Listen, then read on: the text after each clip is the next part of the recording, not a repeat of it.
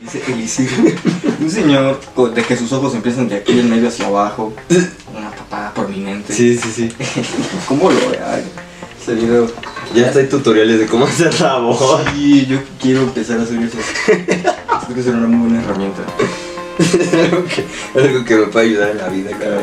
Che, casi- Ah, de hecho tengo una captura. Ya mero ni habla, güey. Sí, justo porque eh, me salió en TikTok y ves que luego te recomienda de que te muestra algunos comentarios destacados, ¿no?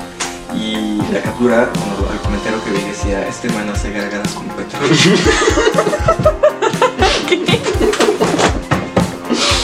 Respira y pásate el agua antes de que te mueras. Pasados de lanza. Luego los comentarios son mejores que las publicaciones. ¿Qué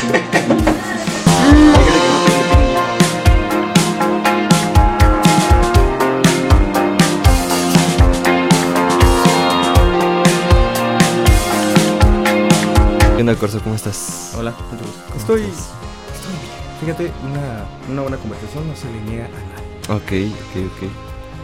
Eh, bueno, pues tú estudias historia Así es. en la UNAM. Eh, y así es como empezamos este grandioso podcast con Corso Miranda, que pues bueno, este, te dedicas a la foto, eh, también tenías un podcast. eh, Así es. ¿qué, qué más haces, haces aparte de eso? Mm, ya hay un dicho por ahí que dice, algo de todo, maestro de nada. Ok. Y me gusta mucho aprender de todo lo que me empiece a llamar la atención. Pero a lo que más me dedico ahorita es eh, al, al deporte, al voleibol. Ajá. a compartir información de eso, porque es lo que me queda más a la mano, es lo que ahorita más tengo fresco y de lo que más conozco. Y también me dedico pues a la fotografía. Estoy estudiando historia y digamos que en cuanto a compartir información, eso es, ¿no? Así que a grandes rasgos, más o menos eso sería todo. Ok. Me interesa saber cómo llegaste a estudiar la carrera de historia. ¿Cómo surge esa motivación? En primaria, eh, me acuerdo perfectamente de que mi materia favorita siempre fue ciencias naturales. Bueno, en ese entonces se llamaba ciencias naturales, ahorita no sé si le hayan cambiado el nombre. Pero me acuerdo que me gustaba mucho, o sea, y casualmente era de las materias que menos horas a la semana te daban. Le ponían más prioridad a español, a matemáticas, lo usual, ¿no? Pero me acuerdo que me, me llamaba muchísimo la atención y fue a partir de un examen que tuve en quinto año de primaria que fue como un parteaguas, donde dije, ah, creo que me llama mucho más la atención la parte naturalista y de historia que la parte científica, digo, físico-matemáticas. Y es que eh, en un examen yo me acuerdo que le estudié mucho, mucho para salir bien en matemáticas, porque siempre he sido malo en eso. Ujú. Y dije, no, no voy a estudiar. Estamos hablando de un niño de quinto de primaria, Ujú. sí, nada más para que, para que veas. Sí. Yo diciéndote, no, no, no, yo planeé, yo estructuré. Sí. Era un niño. Dije, no, voy a estudiar mucho de matemáticas y pues ciencias naturales no. Y recuerdo que en mate no me fue tan mal, pero en ciencias naturales saqué 10, 10 cerrados. De todas las preguntas, todas las respondí bien. Y la maestra me dijo, muy bien. ¿estudiaste? Y yo humildemente le dije, no, maestra, no estudié, maestra. Y la maestra me dijo, no hagas eso. Yo, ni modo. Entonces, a partir de ahí, me empezó a llamar muchísimo más la atención. Entré a secundaria y fue como que el boom en el que quería ser biólogo. Incluso todavía en la prepa, entré con la idea de estudiar biología, biología marina. Porque pues me llamaba mucho la atención y lo superficial, ¿no? Decía, ay, los animales. Me gustan los animales, me gusta saber de los animales. Vamos a estudiar biología. Pero en mi primer año de prepa, eh, me encontré con pues, una maestra. Hay dos maestras de historia a las que pues les debo el gusto por eso. Y casualmente en primer año me encontré con una y en el último pues con, Entonces me fue historia universal y ahí con todos los temas, con las fechas, los personajes, eh, los acontecimientos, todo eso me maravilló y realmente se me hacía sencillo, pues medianamente sencillo, ¿no? Recordar y, y platicarlo, porque más que leerlo y aprenderlo me gusta platicarlo. Lo que más pasión me da de, de la historia. Y precisamente de eso es que se desprende la idea de- del podcast que tenía. Ajá. Entonces, fue la, la forma en la que me decidí a estudiar eso, así como tal, y no que solo fuera un hobby o un dato curioso de mí, porque un día estaba pues, en mi casita viendo YouTube y de la nada el algoritmo me mostró un video cuyo título, aún lo recuerdo muy bien, decía, ¿cómo es estudiar historia en la UNAM?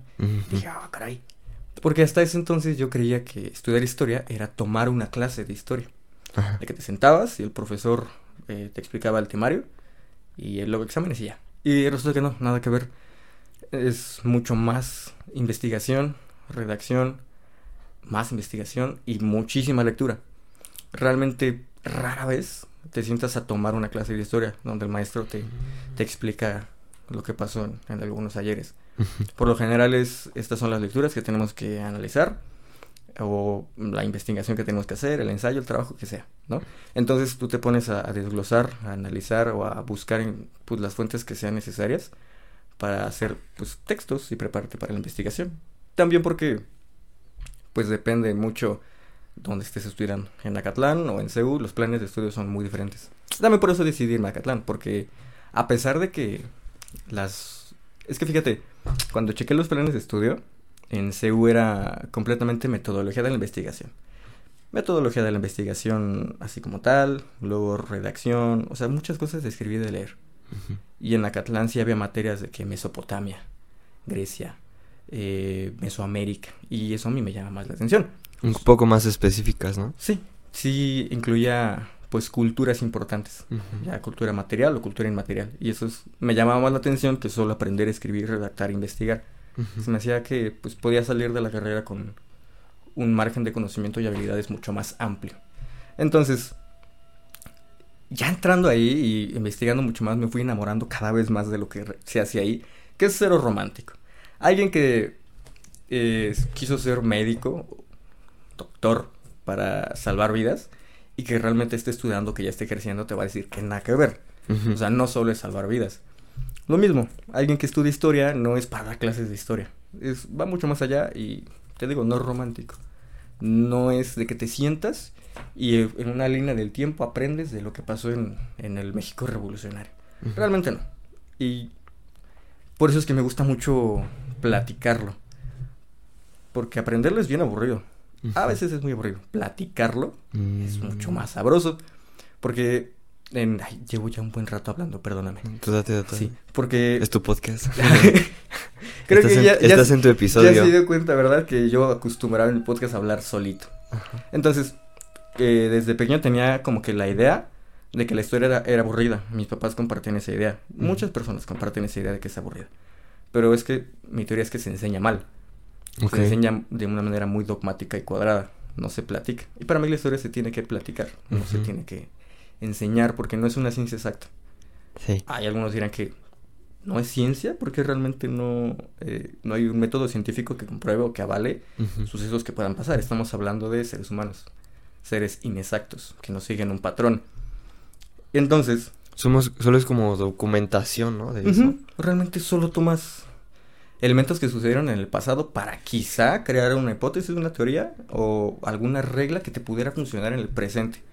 Y eso en un cachito así, muy mínimo de todo lo que... Sí, lo pero que- es muy impreciso eso, ¿no? muy impreciso. Ajá. Porque las cosas que funcionaron o que ocurrieron en el pasado, en la edad de bronce, si tú tomas un acontecimiento o, no sé, alguna, ¿cómo decirlo? Alguna conducta humana y quieres repetirla en el presente, te vas a topar con muchas variables independientes a la razón o a la mera existencia del ser humano que van a cambiar eh, la reacción del mismo y de todo el entorno. En general, entonces, muchas veces dicen, hay que saber de historia Ajá. para que lo que pasó en el pasado no se repita en el futuro. Ajá. Nada tan así, pero sí ayuda mucho saber. Entonces, eh, a mí me veían como el niño rarito, porque eh, siempre se me ha complicado hacer amigos. Entonces, cuando era niño, yo prefería estar en mi casa viendo documentales del National Geographic y pues, niños de mi edad estaban afuera jugando a fútbol, a las bicicletas. Entonces no tenía amigos. Mm, ya. Hice amigos ya hasta mucho más grande. Ujú. Y por lo mismo, ay, yo era blanco. que aunque no lo parezca, usaba lentes, me peinaba como Benito Juárez. Yo me puse la camiseta, caray. Entonces, pues me veían así como el rarito el niño nerd que sabe mucho de historia y de ciencias naturales y que no tiene amigos. Ya hasta después que aprendí como a socializar más, me di cuenta de que a la gente le gusta que le hables de historia. Cuando se la platicas como si fuera una novela, que es como yo lo veo, me llama mucho la atención. Y ver como en el rostro de, de niños, sobre todo, que les platicas de algo, y ver como esa ilusión, Sí. menos a, a mí es como de, oye, si tienes la vocación y el gusto, pues qué mejor, ¿no? Que es que tú no sabes en qué momento le puedes generar un gusto o una vocación a alguien. Sí, totalmente. Incluso, ajá, incluso en este momento hay muchas personas que te pueden estar viendo que digan, ah, yo quiero tener un proyecto así, o que en algún tema del que hayas hablado le hayas despertado quizá alguna curiosidad. Alguien. Y eh, la vida da muchas vueltas. Sí. Y uno no sabe qué semillas puede sembrar en las personas. Sí, y ese es, totalmente. sí, esa es como esa forma de pensar. A mí me gusta mucho, me causa ilusión y para toda la vida es como que te da una especie de combustible para seguir haciendo las cosas bien y para seguir por donde vas. Sí, es como una cadena de, de inspiración, ¿no? Tú ves a una persona, haces algo, pero ya es diferente. O sea, haces lo mismo, pero es diferente. Y otra persona te ve igual. Así es. Todo lo que Es tú como haces una ahora- cadena. Todo lo que eres y lo que haces ahorita se vio influenciado por lo que es o por lo que fue una persona o por lo que hizo en algún momento. Y esa persona se vio inspirada por algo o por alguien más. Sí, sí, sí. ujú, si yo pienso así, si eres bueno en algo o si eres tienes conocimientos para algo, no sirve de mucho que te lo quedes. Es mejor que lo compartas. Sí. Por eso mismo por- hay que seguir con la cadena de, de aprendizaje y y de compartir, pues. Sí, sí, sí. A ver, no Esto, encontré esto la me recuerda a una frase que dice, "Eh, somos el resultado de, los an- de nuestros antepasados. Y de los antecedentes. O sea, en general sí, somos el resultado de... ah, justo esa frase de... Cuando se refieren a los niños, que dicen, son el futuro de México. Ajá. Y yo cuando era pequeño, yo sentí un peso enorme en los hombros. Ah, yo soy el futuro de México. Pero realmente ponte a pensar en eso. ¿Son el futuro o son el presente? Porque México también son ellos. También son los niños que están en primaria, que salen bien o que salen mal en las pruebas nacionales de conocimientos. Y forman parte de una estadística. Y esos niños que ahorita están bien o que están mal en, en el aspecto académico, van a llegar a un futuro, que es la parte de adultos, de jóvenes, que es como que la gente tiene en mente, y no van a dar el ancho. O quizás sí, quizá no, y va a haber muchas personas que ya se está viendo, ¿no? Que eh, toman otros caminos, caminos alternos al- a los dogmas establecidos, que es, es estudia, acaba la carrera, que ayuda mucho, claro que sí, y con eso no estoy diciendo, no estudie, no sirve de nada, no, sirve muchísimo. Principalmente para tener criterio y para tener una opinión de cualquier cosa. Pero es importante estudiar. Pero sí se ha visto que últimamente la sociedad ha, ha tendido, se ha decantado a, a llevar otros caminos. Y es algo bien curioso porque si tú te pones a, a analizar países, no digamos de primer mundo, ¿no? Sino que tienen unos índices de aprendizaje infantil superiores a los de México y vas a ver que no muchos se están dedicando a lo que las personas hoy en México sí se están dedicando. Por lo general, Japón, por ejemplo. Todos es trabajar para una empresa, eh, un empleo de oficinista o seguir el camino recto, ¿no? Países en Latinoamérica, en Estados bueno, pa- países en Estados Unidos, ¿no? Oye, Estados Unidos sí tiene más diversidad en cuanto a vocaciones. También un poquito por cultura. Pero así es. Perdí un poquito el hilo de lo que estaba diciendo. Jesús De- de del tema de que que por ejemplo que otros países de primer mundo este tienen altos índices de educación pero finalmente no es algo a lo que se vayan a dedicar y en. México quiero pensar que iba, ya ibas a ese punto que a pesar de que no tiene un alto eh, índice de educación se dedican a otras cosas Ah, también la frase justo de los niños son el futuro de México. Ajá. Ah, precisamente, eh, a eso quería volver. Entonces, son, para mí son el presente, porque te digo, también forman parte de una estadística. Y, o sea, si son el futuro, eh, eso implica por gramática que aún no están en el presente. Y si no están en el presente, no existen. Mm, claro sí ¿No? Pero, pues, oye, sí existen los niños, entonces son parte del presente. Y no es culpa de los como programas de educación como tal, pero a veces sí, a mí me tocó, me, me pasó mucho, que desde chiquillo me gustaba mucho el arte, las ciencias naturales y todo el tema de las humanidades y era como de no, estudia matemáticas, porque eres malo en matemáticas. ya Entonces, sí mejora matemáticas. Y recuerdo que por ahí alguna vez vi un video, no recuerdo bien si lo leí, eh, de un señor que decía Si el niño es bueno Sí, en, sí, en sí, sí. ciencias naturales, malo en matemáticas, no le pongas un tutor de matemáticas. Ponle un tutor de lengua española, de ciencias Ujú. naturales en lo que es bueno, porque no sabemos qué tan bueno sea. Entonces, para mí hay que explotar lo mejor de las personas y no tratar de reforzar las carencias de las mismas. Sí. ¿no? Entonces, bueno, a grandes rasgos, eh, pues e- es que eso es todo, al menos con el tema de los, de los niños, porque esto lo pienso ya ahorita, ¿no? Que ya pasé por, no muchas etapas, porque sigo siendo chavo, soy joven, pero al menos Somos ya te- chavos. somos chavos, ya tengo el criterio de que ahorita estoy estudiando lo que me gusta, no estoy estudiando algo que no me gusta en aras de vivir bien o de tener un buen sueldo que es algo que desgraciadamente muchas personas escogen. Entonces, ahorita Por la, por la situación, ¿no? Por la, el también un poco por la también. situación y quieras o no por por la forma de pensar. Incluso seguir tradiciones o ver o buscar un, un futuro estable a veces te puede llevar a precisamente no tener un futuro estable. Porque si tú te dedicas a algo que no te gusta, es más por el que seas malo en ello o que termines desertando. Sí, sí, sí. formando otra vez parte de una estadística. Una estadística que no nos gusta, que no está chida. Pero si tú desde el inicio te dedicas a algo que te guste, sea en el ámbito este, académico, universitario o en todo lo demás, es más probable que sí la vas a regar, ¿no? Pero vas a tener las herramientas, incluso la convicción de levantarte y de continuar e incluso mejorar y llegar a ser eh, un referente. ¿Cuántos TikTokers crees que hayan, de pequeños o de jóvenes, hayan intentado seguir el, camino de, de una licenciatura? Puede ser que muchos complementen a lo que ahora se dedican con estudios universitarios. Sí, pero igual a lo mejor no está tan, tan peleado, ¿no? El, Sí, no. el ser TikToker con... No, no está peleado. con No, no. Con ¿Cómo ser va a estar licenciado, peleado? ¿no? No, no, no, no está ¿Qué peleado. pasó, mi no licenciado. TikToker? Licenciado, Pues, bueno, no quiero toma- tocar mucho el tema, pero sí recuerdo haber escuchado por ahí de que, no, no sé si bien en México o en qué parte, pero sí recuerdo que se habían abierto licenciaturas. En, le pusieron un nombre muy romántico, ¿no? En redes sociales. Básicamente es una licenciatura para el estudio de eh, ap- aplicaciones y redes sociales en general, ya sea TikTok, Facebook, YouTube y en general. Que son nuevas carreras que se adaptan a las exigencias de la sociedad moderna, que ya van mucho más allá de lo establecido por la sociedad. Ya me imagino a mi abuelito. Uy, hijo, yo en ese tiempo no existía esa carrera.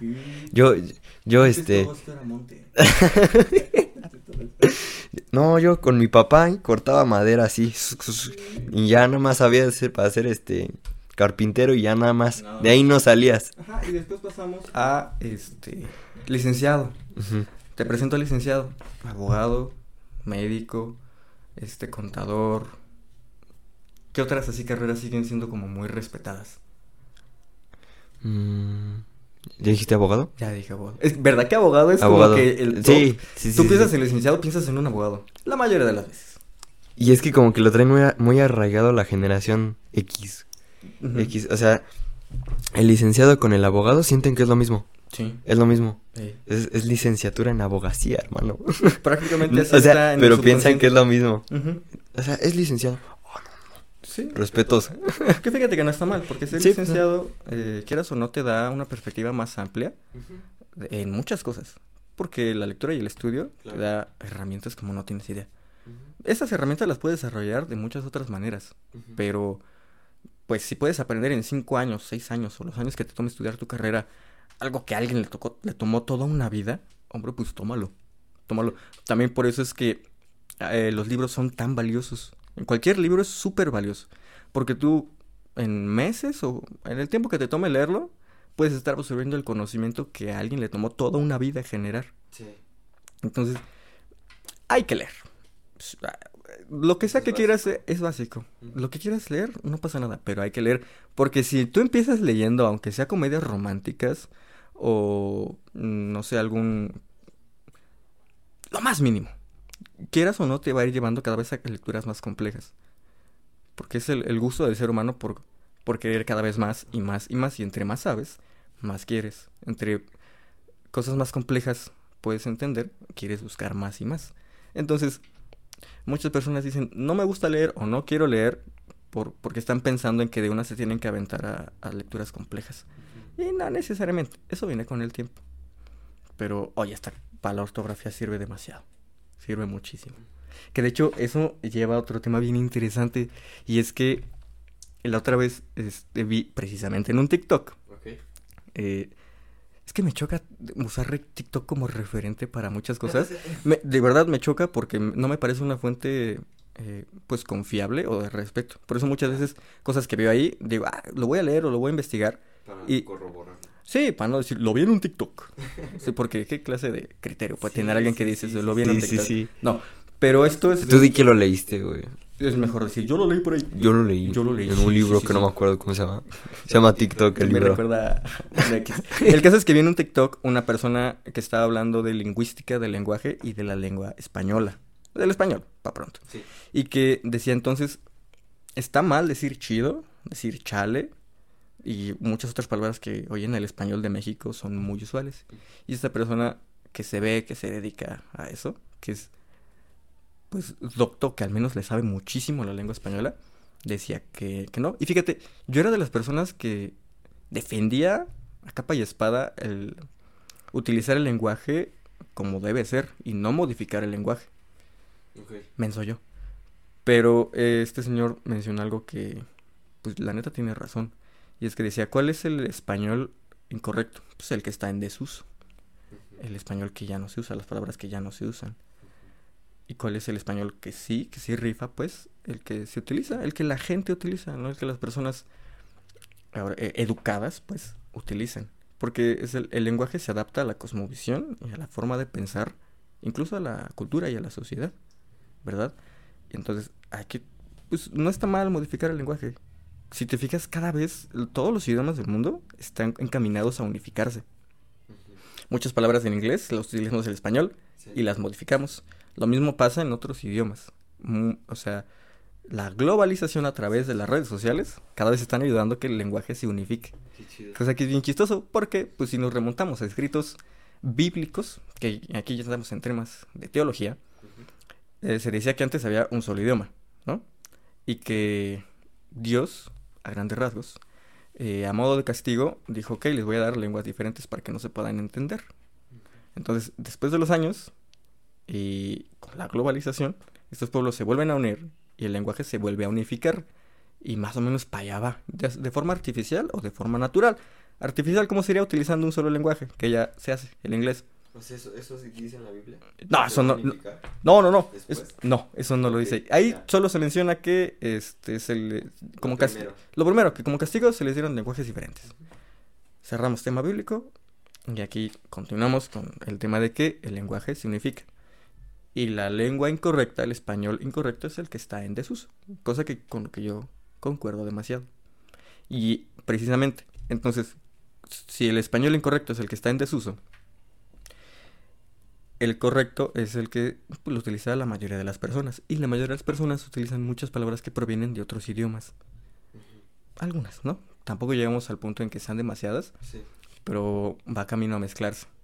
Y te decía, eh, tarde o temprano, yo pienso, esto ya es como que una esperanza personal, que el lenguaje se vuelva a unificar de manera artificial o natural. ¿Cómo sería artificial? Que eso ya se hace utilizando el inglés, bueno, un solo idioma en general.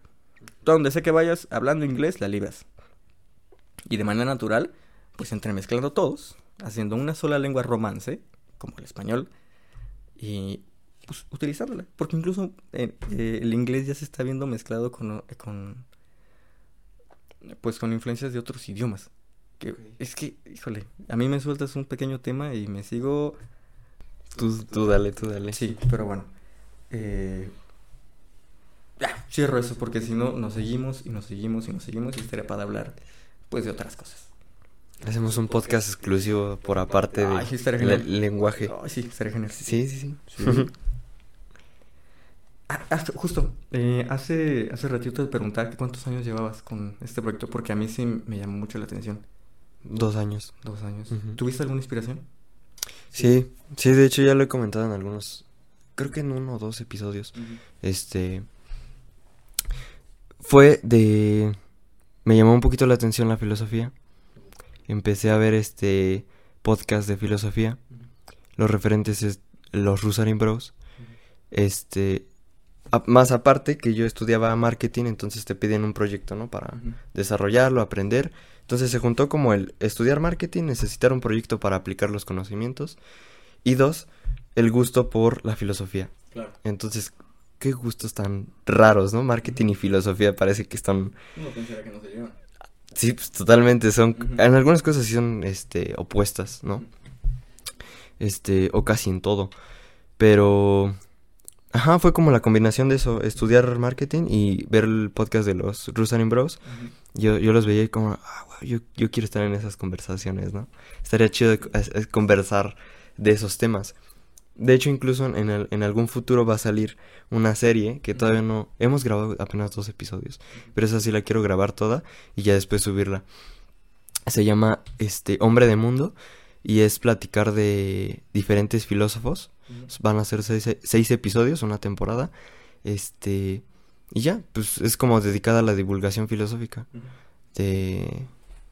Sí, pues hablar como de la, de la vida de, de esas personas. Y eh, generalistas es por el tema de que puedes dedicarte a muchas cosas, ¿no? Este...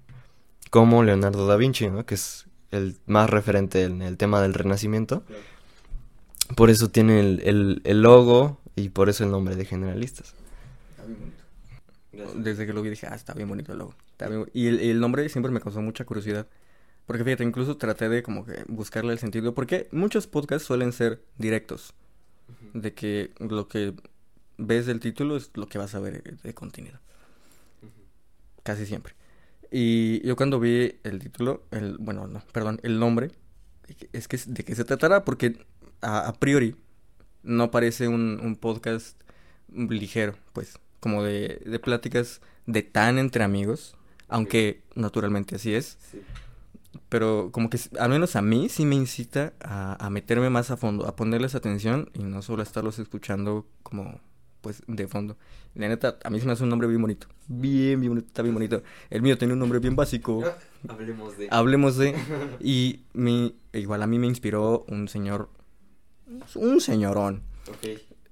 Eh, se llama Enrique Ganem y su podcast se llama El Explicador.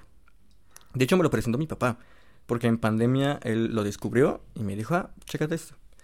Y, y hablaba de, de temas de COVID, ¿no? Divulgando información para que la, la- la gente se enterara bien de lo que estaba pasando con el mundo, pues del COVID, los avances, los retrocesos y, y noticias en general de manera cero alarmista. Pero la forma en la que lo contaba era, por decir menos, deliciosa. E- Era increíble. Y ya después, viendo más episodios, descubrí que es un biólogo que se dedica a la divulgación científica de principalmente temas de biología. Que uno puede pensar que son muy complejos, pero te, te lo platica. Literal te lo platica, no es un profesor dando clase. Te lo platica a modo de que lo puedes entender sin necesitar de casi ningún conocimiento de biología. Y eso me llamó muchísimo la atención y dije, yo quiero hacer algo así, enfocado a la historia. ¿Para qué? llama? A este, el explicador. El explicador. Pero el, la persona detrás de... ¿Cómo se llama? Son dos, Enrique Ganem y María de Los Ángeles Aranda. Pero realmente el que habla pues, suele ser él, pero son dos personas las que se dedican a toda la re- recopilación y pues estructuración de los temas. ¿Es un monólogo o es una plática? Es un monólogo. Ah. Te digo que gran parte de lo que yo quise hacer se inspiró en eso. Porque dije, ah, es- este señor habla de biología. Y así como a mí me generó gusto por, por saber de temas de biología y de física y química, porque estas tres están muy ligadas, Muy ligadas. muy entrelazadas, dije, yo quiero hacer algo así con la historia. Mm, quizá no tan pesado, porque no tengo el nivel todavía para hablar de temas complejos de historia, de antropología y de filosofía, que son temas que van muy de la mano Sí. así como la, la química física y la biología. Entonces pensé que sería buena idea llevarlo a terrenos como más interesantes, tipo de dónde viene la cultura mexicana, los tacos al pastor realmente son mexicanos, O sea, lujos de, de los latones que había aquí, para que la gente conociera mm, principalmente de historia mexicana. Y si yo podía desarrollar el gusto en alguien más, así como lo tengo yo, pues era mi ilusión. Sigue siendo mi ilusión. Nada más que ahorita, pues bueno. Pero fíjate, para, para hacer un monólogo siento que es difícil, ¿sabes? Sí. O sea, siento que todavía es más difícil que, que hacer entrevistas o, o hacer una charla. Porque incluso he intentado hacer monólogos pero es complicado para que no salgan aburridos, no salgan monótonos y luego también te vas por muchos por, por las ramas, ¿no? Te vas por, por otros temas, te vas por aquí y no hay como otra persona que te diga este Que te devuelva al tema. exacto, ajá, sí, o sea, tú te tú te vas Te vas. y no sabes nada, o sea, es- es más difícil para mí, siento que es más difícil hacer monólogos que todavía hacer una charla o una entrevista. Porque quieras no te puedes apoyar en el, en, en el otro, en tu acompañante. Sí, totalmente. Y es que a mí me gustó mucho porque era una sola persona hablando de un solo tema y esa persona sabe demasiado. Y eso a mí me gustó mucho. y que no se haga monótono. Y que no se haga monótono. Y eso está difícil. te- hay que tener personalidad Sí. para que la gente te pueda escuchar un buen rato de hablar de temas bien complejos sin que se aburran y además que aprendan. Es bien complejo. Y tu servidor dijo, ay, ñe, vamos intenta, Yo me aviento". yo me aviento. Y ya después me di cuenta de que sí es complejo porque en ti recae todo.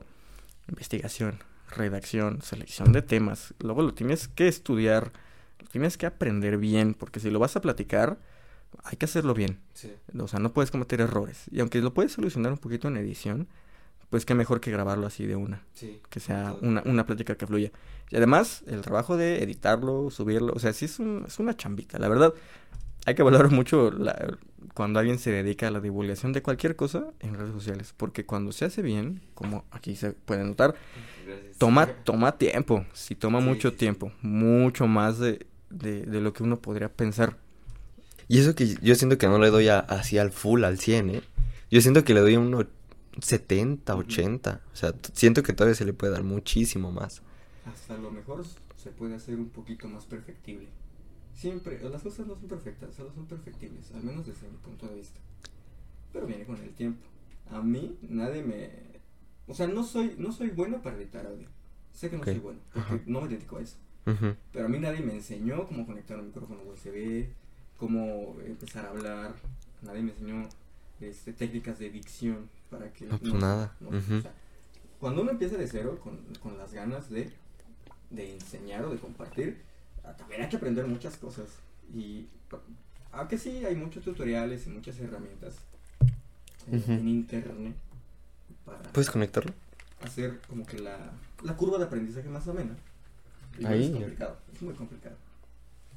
Tú date, date, perdón si te distraje. No, adelante, no pasa nada. Pero a veces, hay veces que surgen así cosas en medio del, de los episodios y es como de... También pero en un monólogo luego te da sed si no te me trajiste algo Nada más la, esta y yo conecto la ahorita acá. Va. Igual cuando grabamos con, con The Shelter, es una banda de rock. Este, igual se ve como Pau este, se atraviesa porque le doy el celular para que grabe historias. Sí. Y, y le digo, perdón, este, es arreglos técnicos. Ajá. Me dice, "Ah, no, no hay problema, no hay problema. Pues sí, no pasa nada. Pues igual, o sea, el chiste es este. Hacerlo como una plática natural, ¿no? O sea, como. Pues cosas en, en medio se van a atravesar. radio. Sí, claro, sí, sí, sí, Se totalmente. un radio, pues sí, es necesario preparar un guion, tiempos y todo, pero pues es una plática. Es la magia del podcast, es lo que lo diferencia de la televisión y de las películas o del cine y del radio. Sí, Es totalmente. Mucho más sencillo. Sí. más ameno.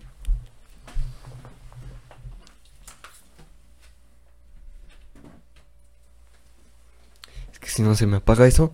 Y luego, ¿para qué quieres que se borra? No pasa Y nos da un infarto. si se borra, Me pongo a llorar. Me pongo a llorar. nos da un infarto. y- Yo no me late el corazón. sí, pues está cañón. Mm, ¿Cómo, ¿Cómo ha sido tu experiencia hasta la fecha? eh, estudiar en, en- Es la facultad, ¿no? ¿En qué facultad vas? En Zacatlán. Fezacatlán. ¿Cómo ha sido tu experiencia hasta, hasta la fecha? Dices que no es... Tú vas a, a- a la facultad y no, no, no directamente te enseñan historia, No. sino te enseñan como a- la metodología de la investigación para poder este, aprenderla. Entonces, cuando vas a clases, ¿cómo es un día a día de tomar clases en la facultad? Mm, bueno, depende un poquito de la materia, pero por lo general es como que traba- trabajamos con lecturas y esas lecturas a, veces tienes que leerlas en casa y hacer algún proyecto, algún trabajo, pero hay veces en las que eh, agarramos un tema o agarramos algún texto en general y lo vamos desglosando eh, en clase, vamos trabajando con él, sobre todo cuando son textos un poquito complicados. Entonces, hay veces en las que eh, el profesor, no sé, te da un marco de trabajo, eh, lo que sea que tengas que hacer, te pones a leer, investigar, redactar, y es que principalmente es eso, realmente no hay, o sea, sí hay más cosas, pero tampoco es demasiado. O sea, llegas, te sientas, escuchas indicaciones, si tienes que leer algo lo leemos, si se tiene que leer algo en grupo, pues se hace, si es necesario hacer una presentación, entregar un ensayo, hacer un ensayo, cositas así, pues bueno, se tiene que hacer. Eh, a veces sí suele ser un poquito aburrido, la verdad, porque en muchas otras carreras suele ser un poquito más dinámico, más kinestésico, pero acá no tanto. O sea, es leer, leer, leer, y seguir leyendo y ya que te arden los ojos hay que seguir leyendo y seguir leyendo porque uno, uno no son textos que uno podrá considerar pues tan sencillos. Dos, no son artículos cortitos, o sea, es largo. Y tres, es tedioso porque no solo es una materia, son muchas. Que a veces en las que son lecturas compartidas, ¿no? Pero en general eh, es, es mucho, te llenas de mucha información que después llegas a clases y la tienes que compactar en, en, algo. Y sí, hay veces en las que sí escuchas mucho al profesor hablar y tienes que tomar apuntes en general, pero eh, principalmente es tener tus copias o tu PDF y te, te, centras en eso. Hay quienes llevan su computadora, ahí leen, ahí trabajan y está genial, yo los envidio. Pero sí, está genial. Yo sigo escribiendo en mi cuadernito. Para mí se me hace mucho más fácil aprender y que algo se me quede en la memoria cuando lo escribo que cuando lo tecleo. No, por ejemplo. Y pues hasta ahora ha sido ameno. Digo, me queda algo lejos de la escuela. Entonces no es como que me quede tiempo de más en ella. Por lo general llego, pues tomo mis clases y me regreso a mi casa. Entonces realmente no he desarrollado como una afinidad con, con mi fe tan bonita como algunos amigos sí la han desarrollado con las propias. Porque me queda muy lejos. Y realmente, pues te digo... Voy a lo que voy. Voy a lo que voy. No, no, no, te, no sales. Sí, o sea, algunas ocasiones sí me quedo un rato por cuestiones de que tengo que hacer algo. Necesito algún libro, voy a la biblioteca o con amigos. No voy a decir que no. Pero la mayoría de las veces acabo mis clases y me voy a mi casita. Y ya. Pues ah, eso es todo. Realmente no puedo decir mucho más porque... Pues sí es interesante. Para mí es muy interesante. Pero tampoco hay como mucho romanticismo en ello. Para mí lo más interesante se hace afuera de la escuela. Lo más interesante, no lo más productivo. Porque ya es en mi casa, cuando entonces ya estructuro todo, ya leo con calma, digo, ah, ok. Incluso hubo veces en las que leí algo y de ahí salían temas o prospectos de temas para cosas que yo quería desarrollar en el podcast. Y, o había veces en las que frenaba lo que yo tenía que hacer de la escuela porque vi algo que me llamó la atención y me ponía a ver videos. Veo muchos videos porque decir leo cosas adicionales a la escuela sería muy pretencioso. Porque son muchas las cosas que uno tiene que leer y quieras o no, si, si te, te saturas de muchas lecturas y quieres algo más sencillo. ¿Y qué, qué más sencillo que un buen videito? Entonces veo videos y obviamente no me quedo con eso porque pues ya tengo las herramientas de investigación. Entonces, si veo un video, ya sé cómo investigarlo, de dónde tendré las fuentes, ya tengo la, la, habilidad de leer y leer y leer. Entonces, veo un video, un TikTok o algún articulillo por ahí y, y, lo complemento con un poquito de lectura. Y a veces en las que si me quedan dudas, que no quiero resolver en clase, pues me veo videos o bueno, trato de como que Mm, rellenar esos espacios que a veces me pueden quedar de las materias o de los temas que uno ve en la facultad con, pues, con, con, el gusto, con las herramientas que ya te da la misma facultad para resolver dudas y, e investigar más acerca de algo. Entonces es como un círculo en el que no tomas clases, te damos herramientas de investigación, tienes que investigar y redactar muchísimas cosas para que tengas como que sé de dónde buscar información y también sé crear información, también sé crear fuentes. Y después con eso, vuelves otra vez a la investigación, de ahí surge una duda, un tema, y otra vez vuelves a investigar, vuelves a leer, y básicamente, a grandes rasgos, eso sería lo que uno hace. Eh, ya sea en la escuela o en la casita. ¿Y, qué tal el ambiente en la facultad? ¿Cómo, es los, ¿Cómo son los estudiantes de historia? Son... Causa como mucha curiosidad eso. Sí, da curiosidad. Y, o sea, veo a compañeros que están en, otras áreas, ciencias sociales, físico-matemáticas y humanidades, y sí hay rasgos que se comparten entre ellas, pero... que aparte de historia que hay otras carreras. Ay, sé bien, bien, bien que hay derecho, pero hay, muchas otras carreras. Realmente yo no estoy bien enterado de cuántas hay ni de cuáles con exactitud, pero sé que está historia y derecho. Y me enteré que había derecho porque ah, creo que también hay comunicación. No sé, no te quiero dar información errónea. Pero los, las, las chicas y chicos de, de derecho son fáciles de identificar. Son muy fáciles porque ya cuando eh, viene fin de semestre les piden mu- muchos proyectos, presentaciones eh, y tienen que ir de etiqueta de manera formal. Sí. Y entonces es muy fácil reconocerlos. Así como seguramente nosotros somos fáciles de reconocer. Porque sí hay quienes caen en el cliché y hay quienes no caen en el cliché de la vestimenta. Ajá. Pero suele ser un poquito normal ver mochilas de, de jerga, ver gente con ropa enorme, gorritos, cabello largo, lentes, todo el look un tanto hippie. Pero ya... n- Underground. sí. Es como ahorita ando, Más o menos. ando bien Ey, pero fíjate que ya no es, ya no es tanto. Platicando con mi papá, estaba muy sectarizada la apariencia. O sea, de- a donde quisieras pertenecer a la apariencia que adoptabas. Y yo ya no, la neta ya no tanto. O sea, veme a mí. Yo no creo, quiero creer que no parezco alguien que estudia historia, que está tan pegado como más o menos esas materias. Nunca me lo imaginé. Sí, no, Yo pensé que estudiabas otra cosa. justo. Pero entonces, si hay cositas que se comparten, pero la gran mayoría es un salón mixto. Si tú entras a un salón, te vas a encontrar de todo. De- desde el, el super hippie, hippie, hippie, hasta... eh, Hasta los huesos. hasta los huesos, hasta la persona que le gusta seguir mucho las tendencias. De repente viene rosa, de repente Sí, azul, de sí, sí, sí. verde. Ajá, donde, donde sí se parecen mucho es en, en cómo se habla, de lo que se habla y de cómo piensas. Porque quieras o no, eh, lo que aprendes condiciona el cómo piensas. Ajá. Depende de tú lo que aprendas, es cómo vas a pensar y qué vas a pensar al respecto de eso. ¿Y de qué vas a platicar? Las personas que estudian derecho te podrían dar una plática muy sabrosa de la política mexicana. Ok. muchos contrastes, cosas bien deliciosas que alguien como tu servidor que no está tan allegado a eso podría sintetizar en una sola frase y esa frase podría estar cargada de ignorancia, ¿no? Por ejemplo, no voy a mencionar algún ejemplo específico, pero algo muy usual, que no se arreglan las calles o que hay muchos puestos ambulantes que siguen operando y que no este, siguen las normas de sanidad, ¿no? Y eso está mal. Alguien que no sepa nada de, de política y o de derecho puede hacer ese juicio, pero alguien que sí sepa te va a decir, ah, sí, pero es que no es tan fácil y te puede hacer todo el desglose de, del, del porqué de muchas situaciones. De por qué la política funciona así, de por qué la política electoral, la política económica y muchas cosas en general. ¿Tienes amigos de derecho? Mi hermana estudió derecho. Entonces, quieras o no, es... Para un podcast. Sí, sí, sí, sí, claro que sí. Eh, hay, hay cosas que luego le pregunto y ella me dice, o sea, todo el contexto y eso modifica tu forma de pensar, porque entonces pasas de creer que la política en México es sucia, que es puerca, a decir, pues chance sí, Pero, pero- hay más razones que solo la política es así. Mm. Hay mucha gente que dice, yo no voy a votar o a mí no me interesa la política, porque no le entiendo cosas así. Pero es que no es tan difícil. Ninguna materia, ninguna ciencia eh, social o exacta es tan difícil.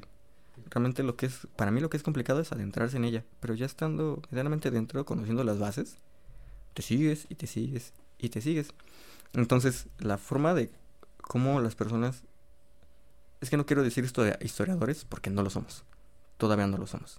Para mí decir que uno es historiador es cuando ya de plano acabas la carrera, ya tienes tienes buenos papeles y muy buen conocimiento, porque no cualquiera se puede decir así, al menos para mí.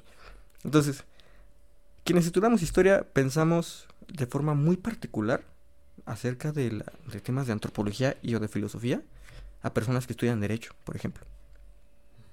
Eh, por ejemplo, algún, algún tema que se me viene a la cabeza es eh, las guerras. Eh, hay muchas cosas. Mira, la guerra es necesaria. A nivel histórico y con contexto histórico, la guerra siempre ha sido necesaria para el desarrollo social y tecnológico, incluso económico. Y alguien que no esté allegado a, esa forma de pensar te va a decir que no.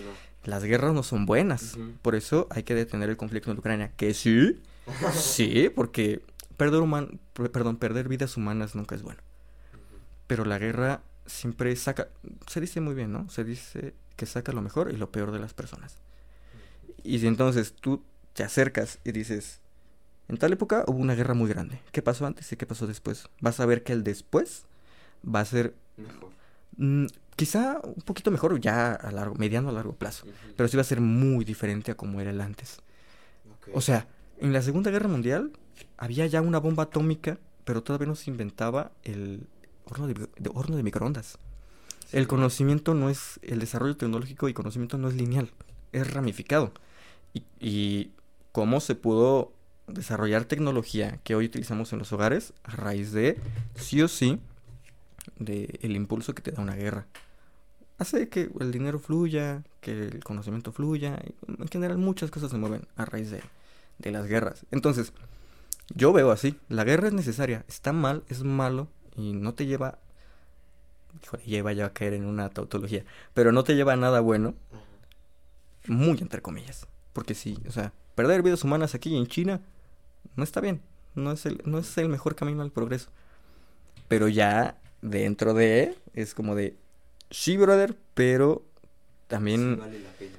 a veces es, es que no quiero decir que a veces es necesario, pero sí vale la pena. el fin justifica los medios. Cuando el- el fin es medianamente bueno o justificable. Porque cuando haces una guerra así, solo porque sí, como muchas en la antigüedad, pues realmente no obtienes absolutamente nada. Eh, la expansión del Imperio Romano trajo dos cosas. Eh, cuando el Imperio Romano estaba en su apogeo, era... Incluso hasta la actualidad se sigue considerando el, mayor poderío tecnológico de conocimiento eh, de ciencia, filosofía, de, de toda la historia de la humanidad.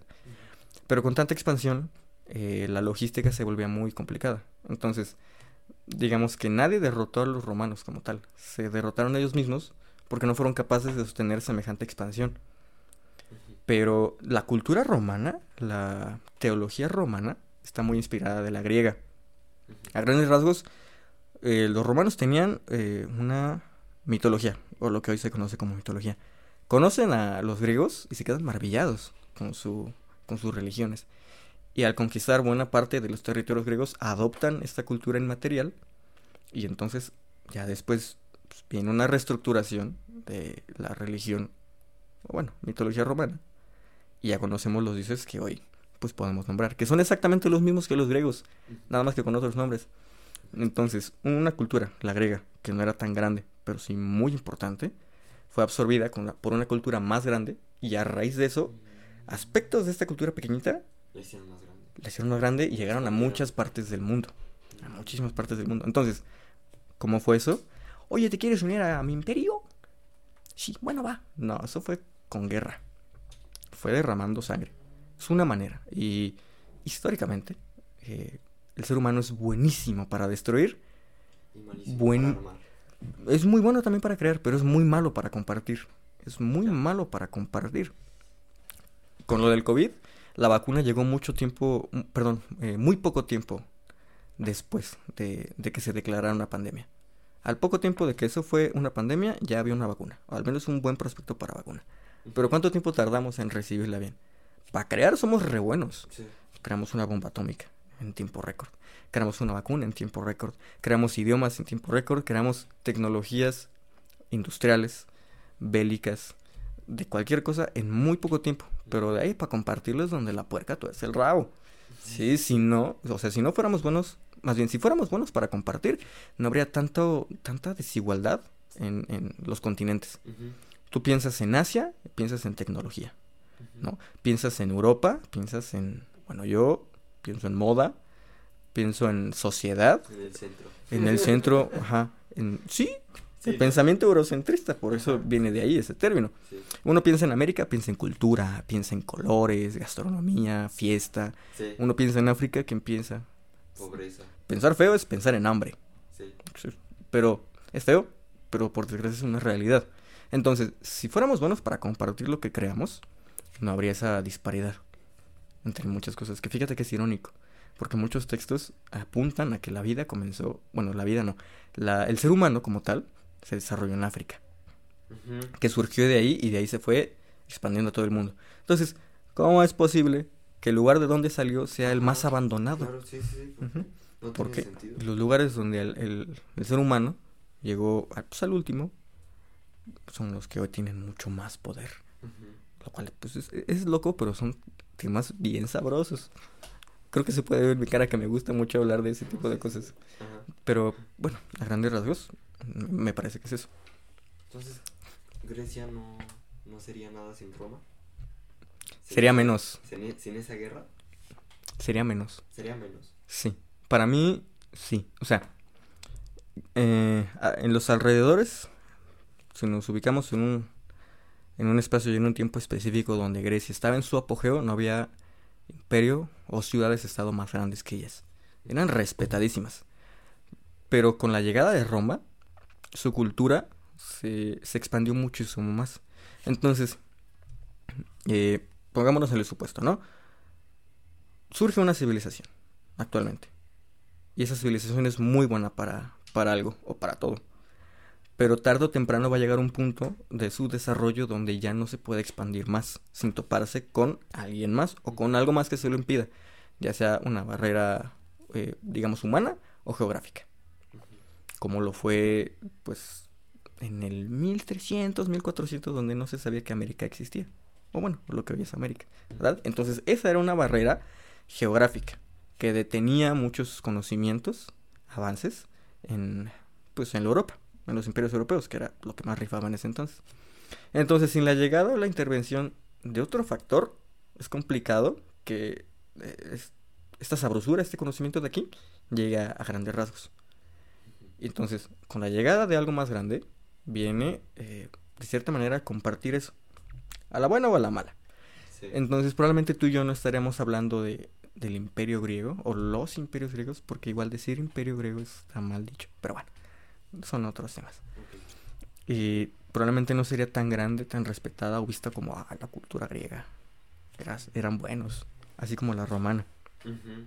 Porque si no hubieran absorbido técnicas de guerra de otros pueblos a los que invadieron, probablemente no hubieran llegado más allá de donde sus tierras les hubieran permitido. Porque en el Medio Oriente y en general en África, en Europa, el clima cambia mucho, la, la geografía cambia mucho. Y si no tenías las herramientas necesarias para seguir expandiéndote, no lo ibas a lograr. Y con eso eh, viene el que el mundo literalmente no te conozca. Entonces, por ejemplo, llega Colón a América, después llega Cortés y viene una mezcolanza, una mezcolanza bien, unos dirán horrible, otros como yo diremos sabrosa, de conocimientos, de pues tecnologías y de cultura que benefició a ambos mundos, tanto a la, a la cultura mesoamericana o las culturas mesoamericanas como la europea. Salimos perdiendo medianamente. Híjole, es que eso, eso es otro tema bien genial. La, la conquista de México Sí. que ya desde ahí, cuando en los libros de historia en primaria te dicen conquista de México, ya después cuando entras, en mi caso cuando yo entré a la carrera, me di cuenta de que está muy mal dicho, está pésimamente dicho que se diga la, la conquista de México, Ujú. Porque muchas veces se dice eh, que España conqui- conquistó a México, Sí. un país que no existía conquistó a otro país que no existía, era el imperio eh, español en general, pero bueno, eran varios reinos. Y México no era México, era, eran varias ciudades. La más importante y la que sí realmente se conquistó fue la cultura mexica, con sede en Tenochtitlan, ¿verdad? Y, y parece que muchas personas dicen que México fue conquistado y eso como que te va incrustando poco a poco en el subconsciente la idea de que mm, nosotros fuimos producto de una conquista, de que fuimos subyugados e inconscientemente de que somos menos que, que el otro, que, que el europeo. Cuando realmente no fue así. El tema de la conquista de la... Es, es como de, en en términos de, de, de México, es como de dos parejas se unieron, tuvieron un hijo y el, y el esposo la dejó y ya, así. Es- es- así siento que se parece. Es tan sencillo como eso. Pero bueno, ya dentro de los detalles es donde viene la novela. Que la historia de México es una novela. Yo así la veo. Es una novela que tiene villanos, que tiene eh, héroes, heroínas, que tiene villanas, que tiene héroes sin capa y que hay incluso héroes que ni siquiera son conocidos. que solo aparecen ahí en el reparto final, en los créditos, pero que no aparecen Al principio. al principio, que no aparecen en pantalla. Para mí eso es la historia, la historia real de México, es, eh, que es mega compleja, pero bien interesante.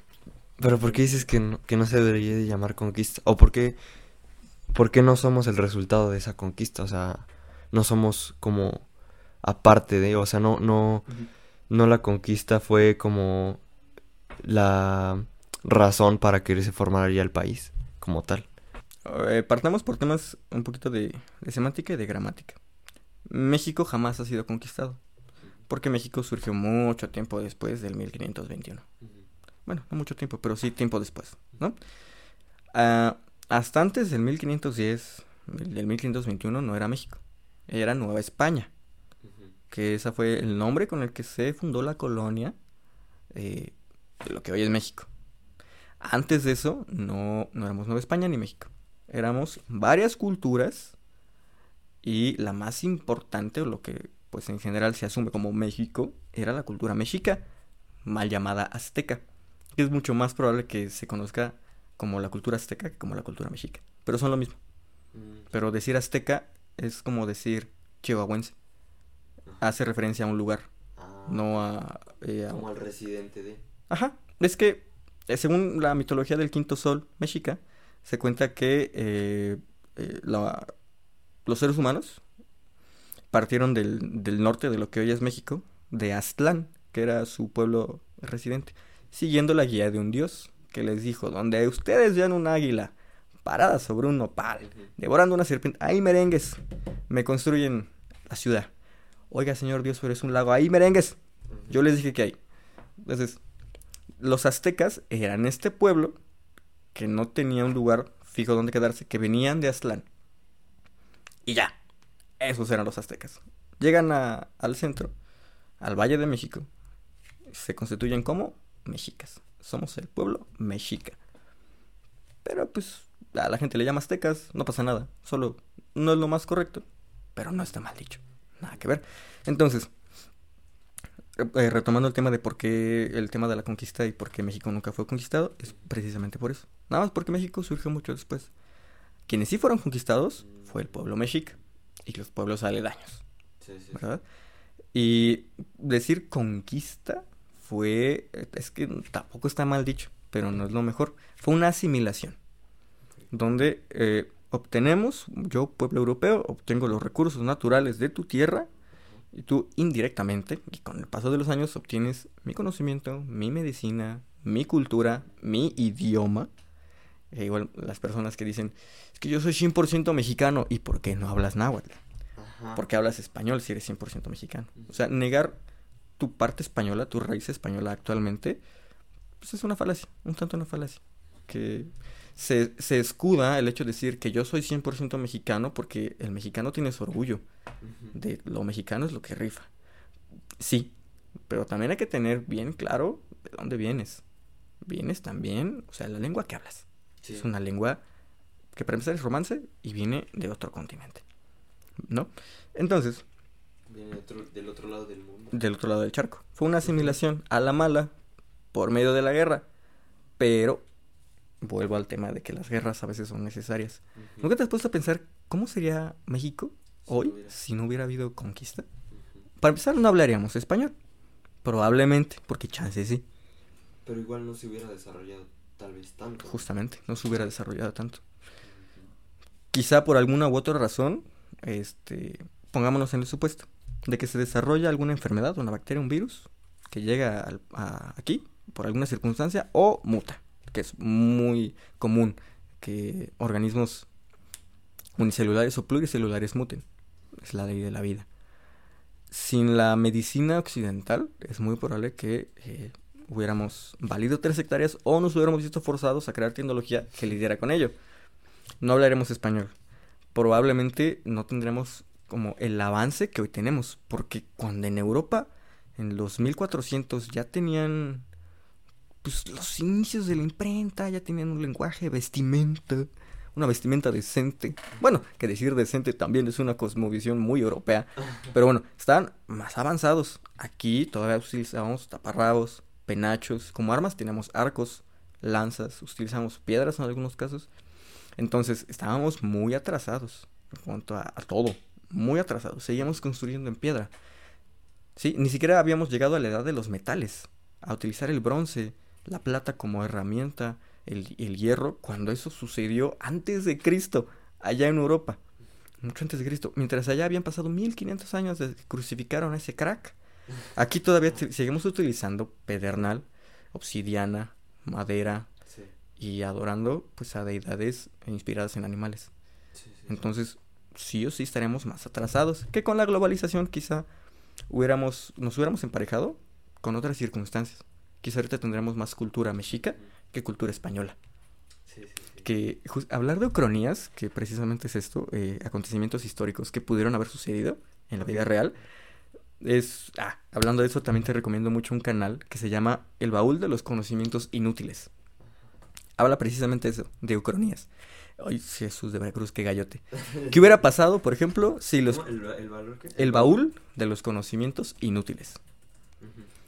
Tiene títulos como ¿Qué hubiera pasado si los nazis ganaban la Segunda Guerra Mundial? ¿Qué hubiera pasado si los vikingos conquistaban América? ¿Qué hubiera pasado si Roma hubiera conquistado América? Y son, son videos bien interesantes y muy valiosos porque hay que saber, no al 100%, pero sí una buena cantidad de historia para poder desarrollar una teoría de cosas que no sucedieron, Mm, pero con lo que sí se sabe de historia, desarrollar una posible, un, ajá, pues un, un un mundo alterno. Sí, sí, sí. Eso es súper, súper interesante. Y es a partir de eso que uno obtiene pues las ideas de cómo sería el México de hoy sin la conquista española. Que será muy diferente, muy diferente. Quizá menos colorido. Bueno, no, es que quién sabe. Es que te imaginas yendo a, a una iglesia, o lo que se conoce como iglesia, a rezarle a una serpiente, una serpiente emplumada. Y bueno, que está bien extraño. ¿Tú sabías que muchos dioses mexicas fueron adaptados a la teología española? Sí, sí, sí. Por ejemplo, la Virgen de Guadalupe. No voy a ahondar mucho en temas, digo, perdón, en datos exactos, para no engañar ni mentirle mucho a tu audiencia, pero esto es 100% comprobado. La Virgen de Guadalupe, como tal, no existía en la en toda la gama de, de deidades, por así decirlo, europeas hasta antes de la conquista de México. No existía. La asimilación. Eh, La asimilación. La asimilación de Tenochtitlán. Ya aprendí algo. ¿Eh? Entonces no existía Ajá. sino que la, la Coatlicue, que así se le conoce comúnmente, que es la diosa madre de, de muchas deidades para la cultura mexica. Entonces, esta Coatlicue, de, por medio de las evangelizaciones a la fuerza del pueblo español, les dijeron a grandes rasgos, ¿no? Esta diosa que tú tienes, que le llamas la Coatlicue, Ujú. es la misma, es esta misma, es la Virgen de Guadalupe. No te, no te estoy pidiendo que le dejes de rezar a tus dioses, nada más, esta es la imagen real y este es su nombre. O sea, le rezas a lo mismo, pero no es lo mismo. O sea, nada más esa imagen que tú tienes, esa imagen pagana, es la misma diosa, nada más que con este nombre y con esta imagen. Entonces, fue una deidad creada. Por lo que la Virgen, a la que muchas personas hoy van a, a la basílica a rezarle, fue eh, pues una Virgen creada. Que, y, a- y aquí, ¿alguna vez has escuchado hablar del concepto tulpa? No. No, bueno, es que en muchas de mis noches de insomnio me salió un video de YouTube precisamente de qué es un tulpa. Y investigando más allá, tiene muchos nombres, pero básicamente es la realización material de un, un deseo inmaterial. No sé si alguna vez te ha pasado que quieres tanto que te pase algo que ¿Qué te que te pasa. Sí. Entonces, eh, muchos pueblillos por ahí eh, como que tenían esta idea de que si tú le rezabas a algo, aunque no supieras bien qué es, si tú pedías, lo podías hacer real. Y entonces muchos empezaron a adoptar esa creencia de si lo crees, lo creas, a la religión. Y entonces, por ejemplo, no sé si un día veías caer un rayo. Estoy poniendo ejemplos que no son reales, ¿va? Si un día veías caer un rayo y en tu idea pensaste que ese rayo era un dios y le empiezas a rezar al, rayo creyendo que es un dios, existe la teoría de que chance y tú estés por medio de tu energía y de energía colectiva creando un, dios. Lo que viene siendo un tulpa. Y eso de manera espiritual explicaría muchos, eh, no milagros, pero sí cosas que son difíciles de explicar con la razón. Entonces, hay mucha gente que afirma que la Virgencita existe, y no me voy a meter en, en temas de eso porque por respeto nada más. Pero hay, hay gente que afirma que la Virgen existe, y que sí es real, y que la Virgencita y la Morenita. Pero si tú a esa gente le presentas los es- escritos y textos reales de que la Virgen fue una Virgen creada y de que era la misma deidad que la Cuatlicue, pero que, o sea, a grandes rasgos fue creada. La realidad es que fue creada. Ahí es, tienes un choque cultural. Y como mi teoría cero fundamentada, cero comprobada ni nada, pero que es lo que más Tu hipótesis. Mm, sí, la idea que más, rom- más romántica para mí es que si los tulpas existen, entonces a través de temporalidad y de cantidad, eh, las personas que creían en la Virgen de Guadalupe antes la crearon. Antes Coatlicue la pudieron crear y sí. Y ahí entra la pregunta, ¿los dioses nos crearon a nuestra imagen y semejanza o nosotros creamos a los dioses a nuestra imagen y semejanza? Eh, eh, es que esos ya son temas de filosofía. Un poquito de, de sí, sí, puede ser un poquito. Y a mí me parece bien interesante porque eh, es que es bien curioso cómo es la representación de Cristo. Es blanco, eh, al menos europea, ¿no? Es blanco, con barbitas, alto, guapo, Sí. ¿no? Pero si nos vamos a los escritos, eh, pues Jesús era judío y los judíos pues físicamente no se parecen en nada a cómo se representa a Cristo. ¿no? Incluso en una película se menciona, bueno, en la película está un hombre negro hablando con un pastor blanco y le dice, ¿usted cómo sabe cómo es Dios? Y el pastor le dice, bueno, es que en la iglesia se dice su, su apariencia. Y este señor le dice, bueno, ahí se describe que su cabello era como la paja o cositas así, que uno podría asociar con rasgos negros, con rasgos de afrodescendientes. Entonces ahí entra el conflicto. Realmente cómo era Cristo, cómo es el rostro de Dios. Sí. ¿Realmente tiene rostro o no? ¿O es el ser humano en su poca comprensión de lo que le rodea, lo que moldea ese algo a cómo es él? Porque muchas cosas eh, son hechas a nuestro pues a nuestra cosmovisión. No te vayas tan lejos. Sí, sí, sí. Creamos a través de lo que vemos, ¿no? Sí, el ser humano adapta el medio a sus exigencias. Cuando pues todos los animales se adaptan, sus exigencias se adaptan a las del medio. Quizá por, por temas de inteligencia, ¿no? El ser humano es el, el animal más inteligente que ha existido sobre, sobre este planeta. Entonces, pues es natural que busque la comodidad. ¿no? Con la tecnología viene la comodidad. Que eso, una vez lo mencionó una maestra de historia en mi último año de prepa.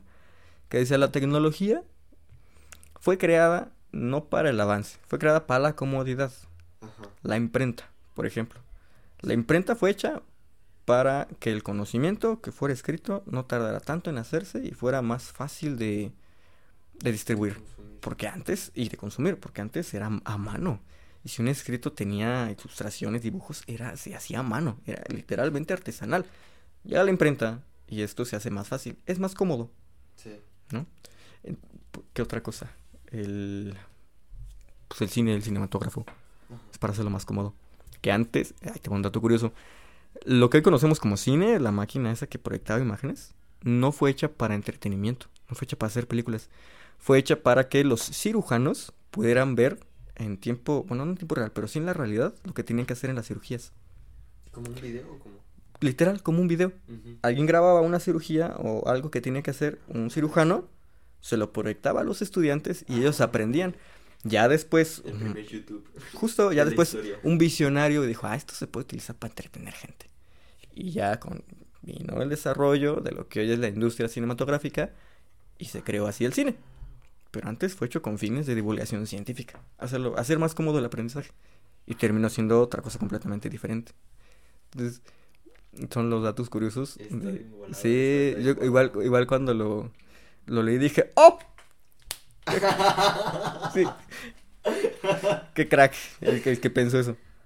Y o sea, en general, lo que hoy tenemos, y ay, ya he mencionado muchas tecnologías en este podcast, Dios mío. Será genial que alguien en los comentarios pusiera, ay, dijo tantas veces eso. yo lo voy a hacer. Sí, que, que nos cuenten cuántas veces dijo tecnología y numérelas. Sí, Y- yo, Y, los minutos. yo, yo me comprometo a poner cuántas veces lo dijo. Va. Va, me comprometo en los comentarios, lo dijo tantas veces. Va. Tecnología por 100. Ay, no, a veces repito mucho las palabras. Pero si tú te pones a ver los objetos que hoy te rodean y empiezas como a...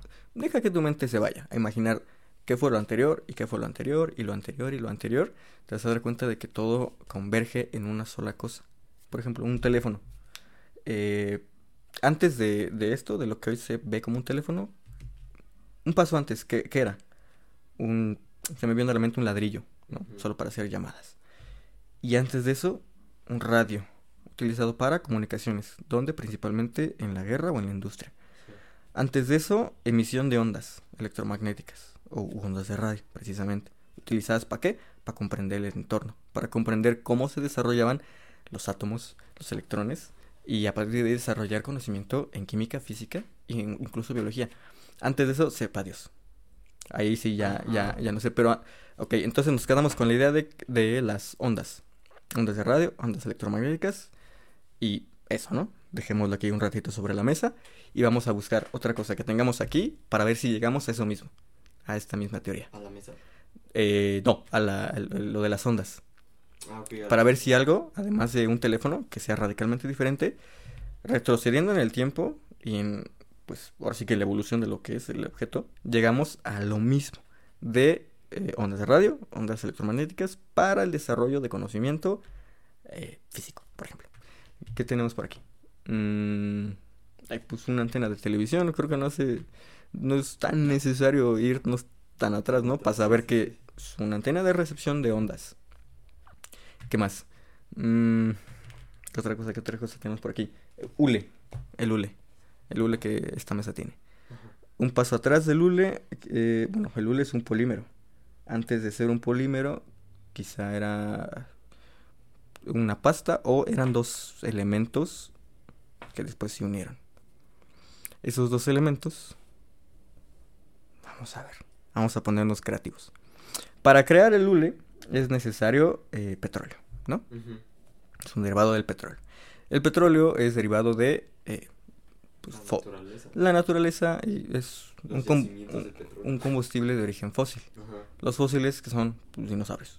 Sí. ¿no? Ajá. Y antes de los dinosaurios hubo... Ah, bueno, ¿qué, es- ¿qué fue primero, el huevo o la gallina? Sí. Luego, antes de que existieran los dinosaurios, existía otro animal. Y antes, antes de ese animal existía una, ¿qué? una célula o un organismo pluricelular.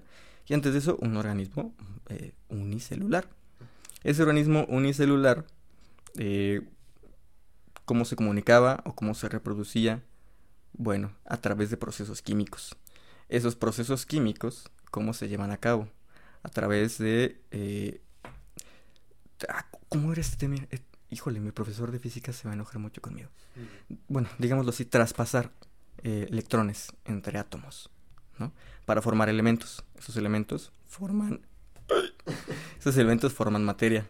Esa materia forma organismos y así. Bueno, entonces, a través del traspase de electrones viene Intercambio, ¿no? Justo, el, inter- el intercambio de electrones. Gracias. Los electrones, quieras o no, son pues, una forma de, pues, de ondas, o sea, emiten ondas, sino cómo los podemos detectar. Que igual probablemente estoy diciendo algo completamente erróneo, es muy posible, porque pues no conozco mucho de física ni de química, pero entonces ya llegamos exactamente a lo mismo.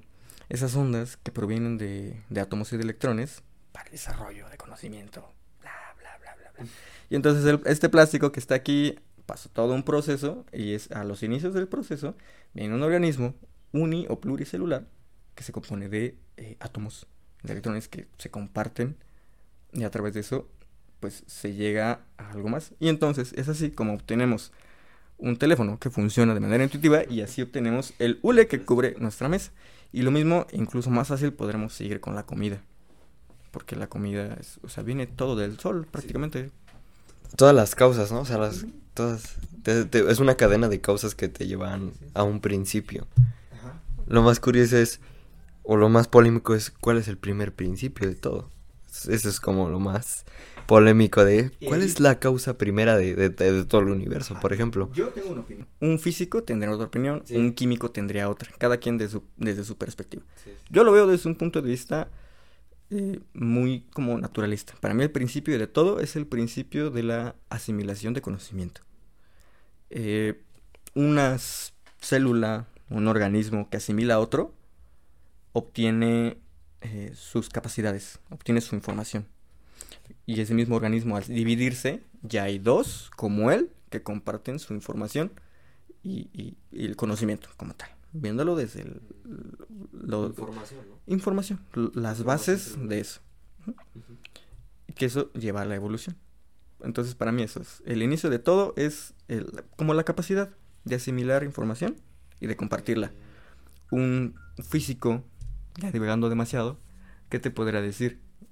El inicio de todo quizás es el inicio o la interacción de una fuerza sobre otra para la creación de algo más, ¿no? Una fuerza que incide sobre un algo o sobre otra fuerza que desencadena otra y así. Un biólogo, un químico, te podrá decir que... eh, híjole, híjole. ¿Qué te podrá decir? La evolución de las especies. No, pues eh, lo mismo, ¿no? De la de las células, ¿no? Del célula, célula unicelular y pluricelular. Desarrollo orgánico, biológico. En general, eh, y si nos pusiéramos a investigar, veríamos que todas esas, todas esas posibles hipótesis tienen un lazo, hay algo que las une. Y entonces la pregunta sigue siendo la misma. ¿De dónde venimos? ¿De dónde viene la vida? ¿Y a dónde va? Hay muchas perspectivas desde dónde verlo. Realmente no hay una, una respuesta exacta. Ahí es donde entra la filosofía, ¿no? ¿Cuál es el sentido de. Mientras las personas que estudian ciencias exactas se pelean de que no, es esto y es esto, y el universo es así, y la teoría de cuerdas, y la teoría de supercuerdas, y los... Sí, porque hay muchas teorías del inicio del universo y de cómo funciona el universo.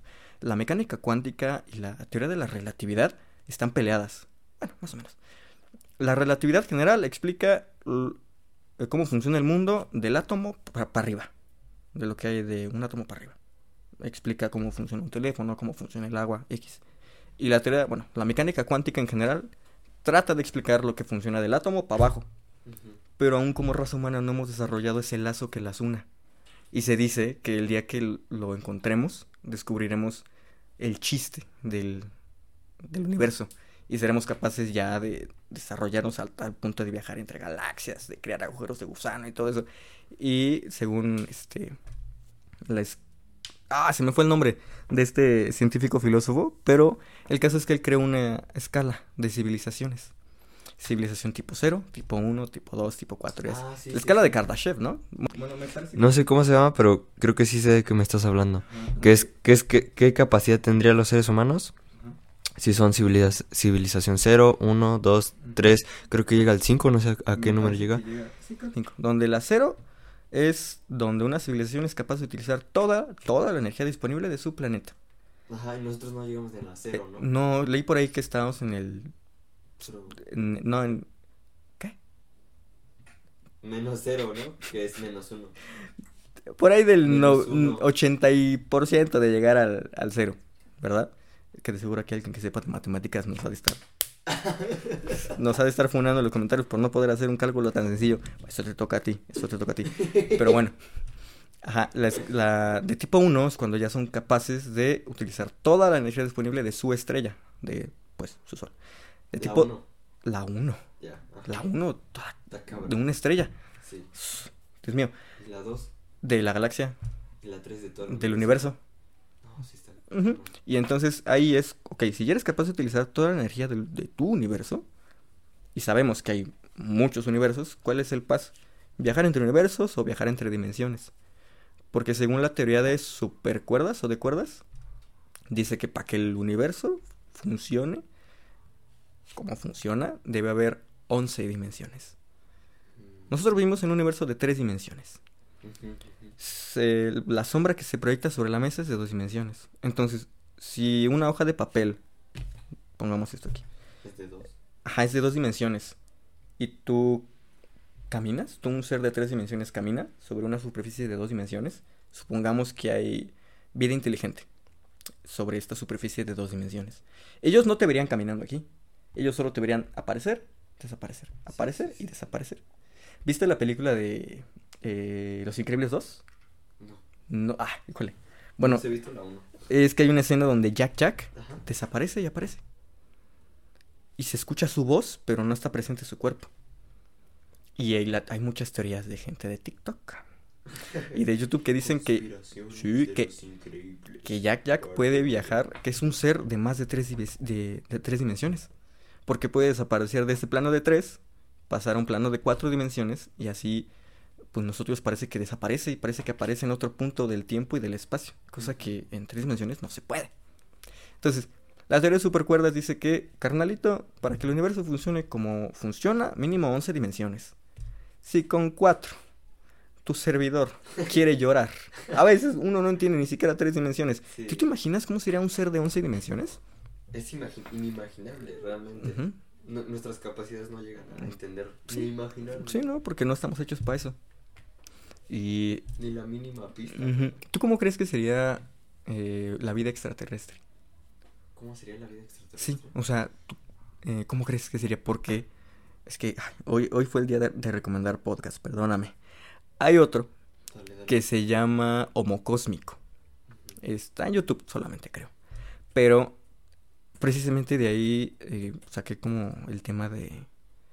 De, de, de, de, las dimensiones y la... de las dimensiones y de la, la escala de Kardashev, de las civilizaciones, los tipos de. Y ahí menciona que el ser humano, en su pensamiento antropocentrista, piensa que todas las civilizaciones y todos los extraterrestres deben parecerse a él, cuando no necesariamente debe ser así, ¿no? Por las condiciones climatológicas de su mundo de origen. Si su planeta no le llega mucho la luz, probablemente tengan ojotes, o probablemente no tengan, como los peces en el- los fondos abisales. Ya no tienen ojos porque Es no hay luz. Justo nos, nos basamos en, lo- en lo nuestro. Porque justo aquí también el, el, por ejemplo, la altitud determina mucho el clima. justo. O sea, justo es lo que determina totalmente el clima.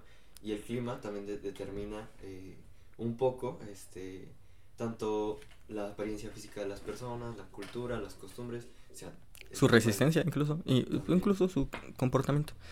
Y hay algo, este recuerdo sí recuerdo, este recuerdo, puta madre, este artículo sí recuerdo haberlo leído que decía que los pulgares Este recuerdo de mi pasado. Este recuerdo lo recuerdo muy bien, hijo. Oh, yo lo recuerdo re bien, ¿eh? Ey. No, pero decía que la presencia de los pulgares es obligatoria y necesaria para la evolución de cualquier especie. Teoría dice que a donde sea que vayas, si encuentras una civilización Inteligente. inteligente, Tiene pulgares. debe tener pulgares. Porque, Entonces, Llegamos llegamos con los extraterrestres, hazle así. pero qué tal que entramos en temas de lingüística, ¿qué tal que esto es un insulto? O qué tal es, yo soy igual a ti, bro. Precisamente, si No. yo ahorita hago esto, para un judío eso es un insulto. ¿no? Porque hace referencia al imperio nazi.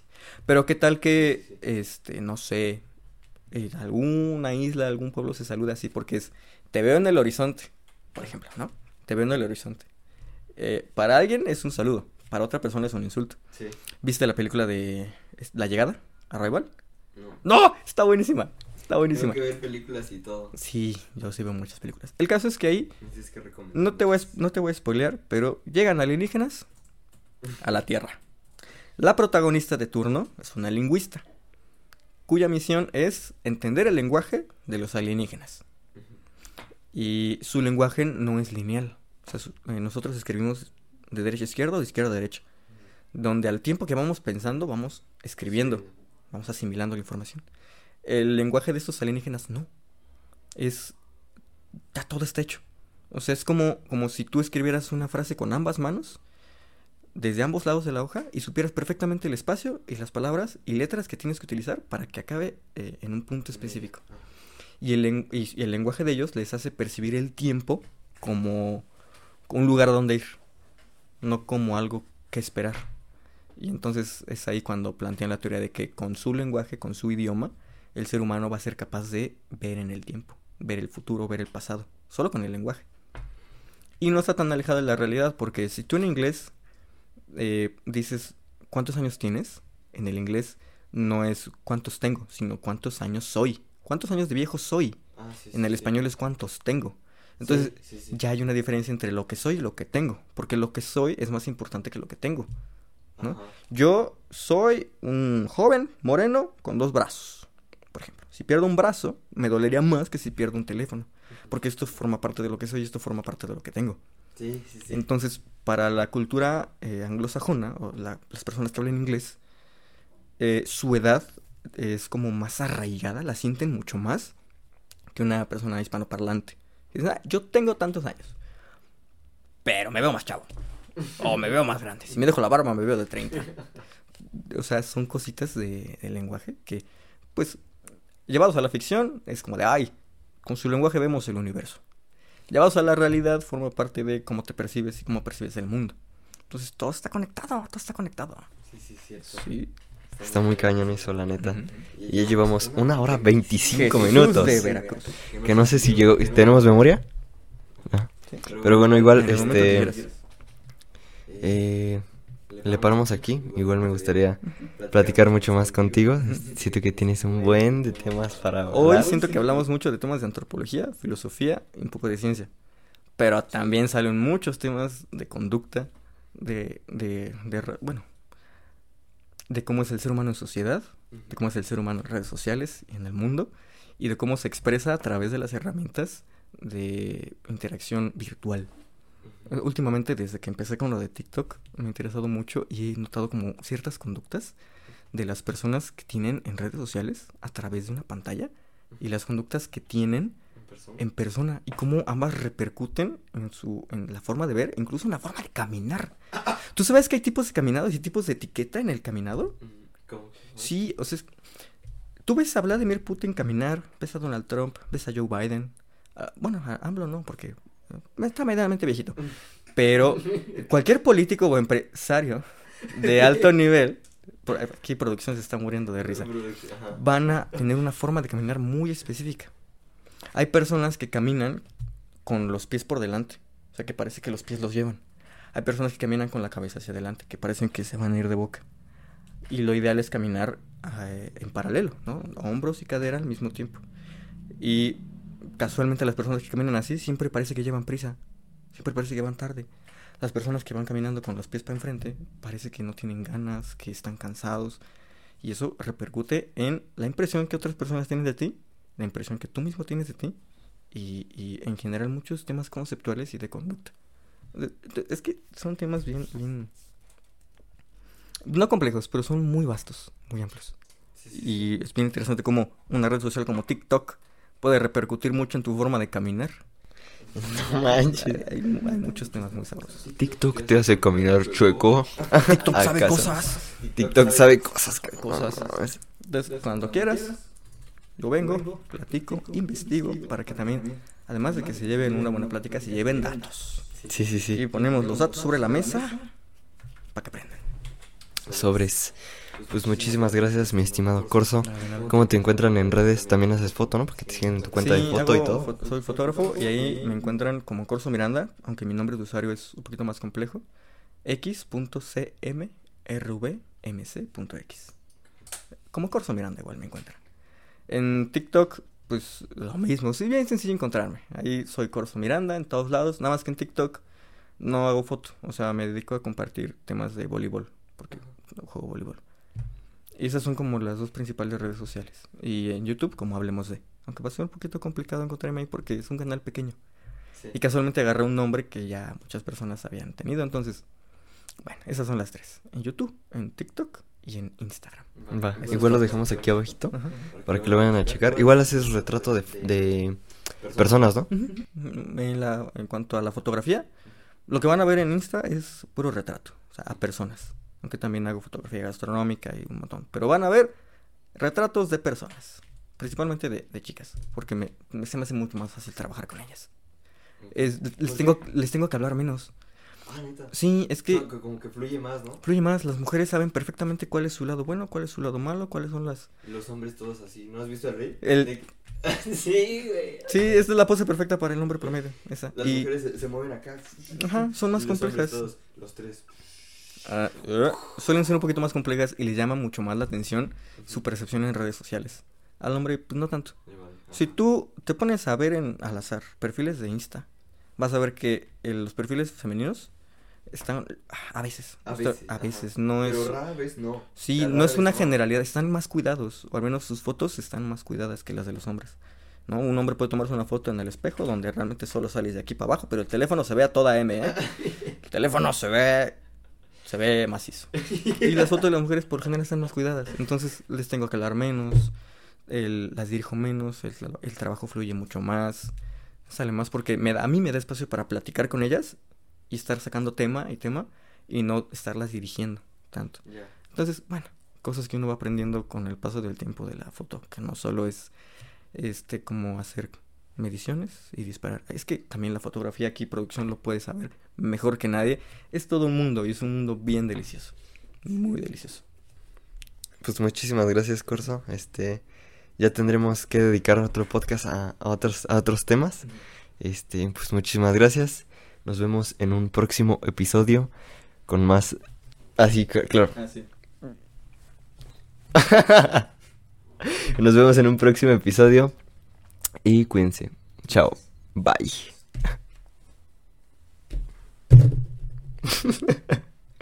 Fue muy rápido el tiempo.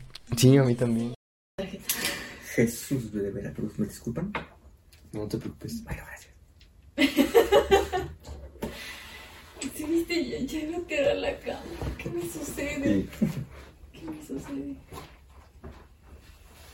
Grabamos una hora y media. Wow.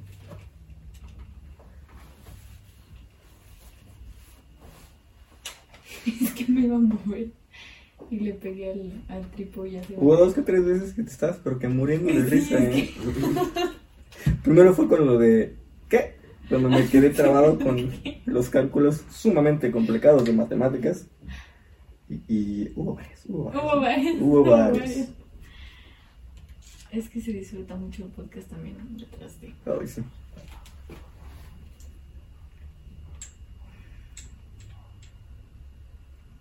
Pues, hombres, Asterix, necesito una foto de ustedes para la miniatura.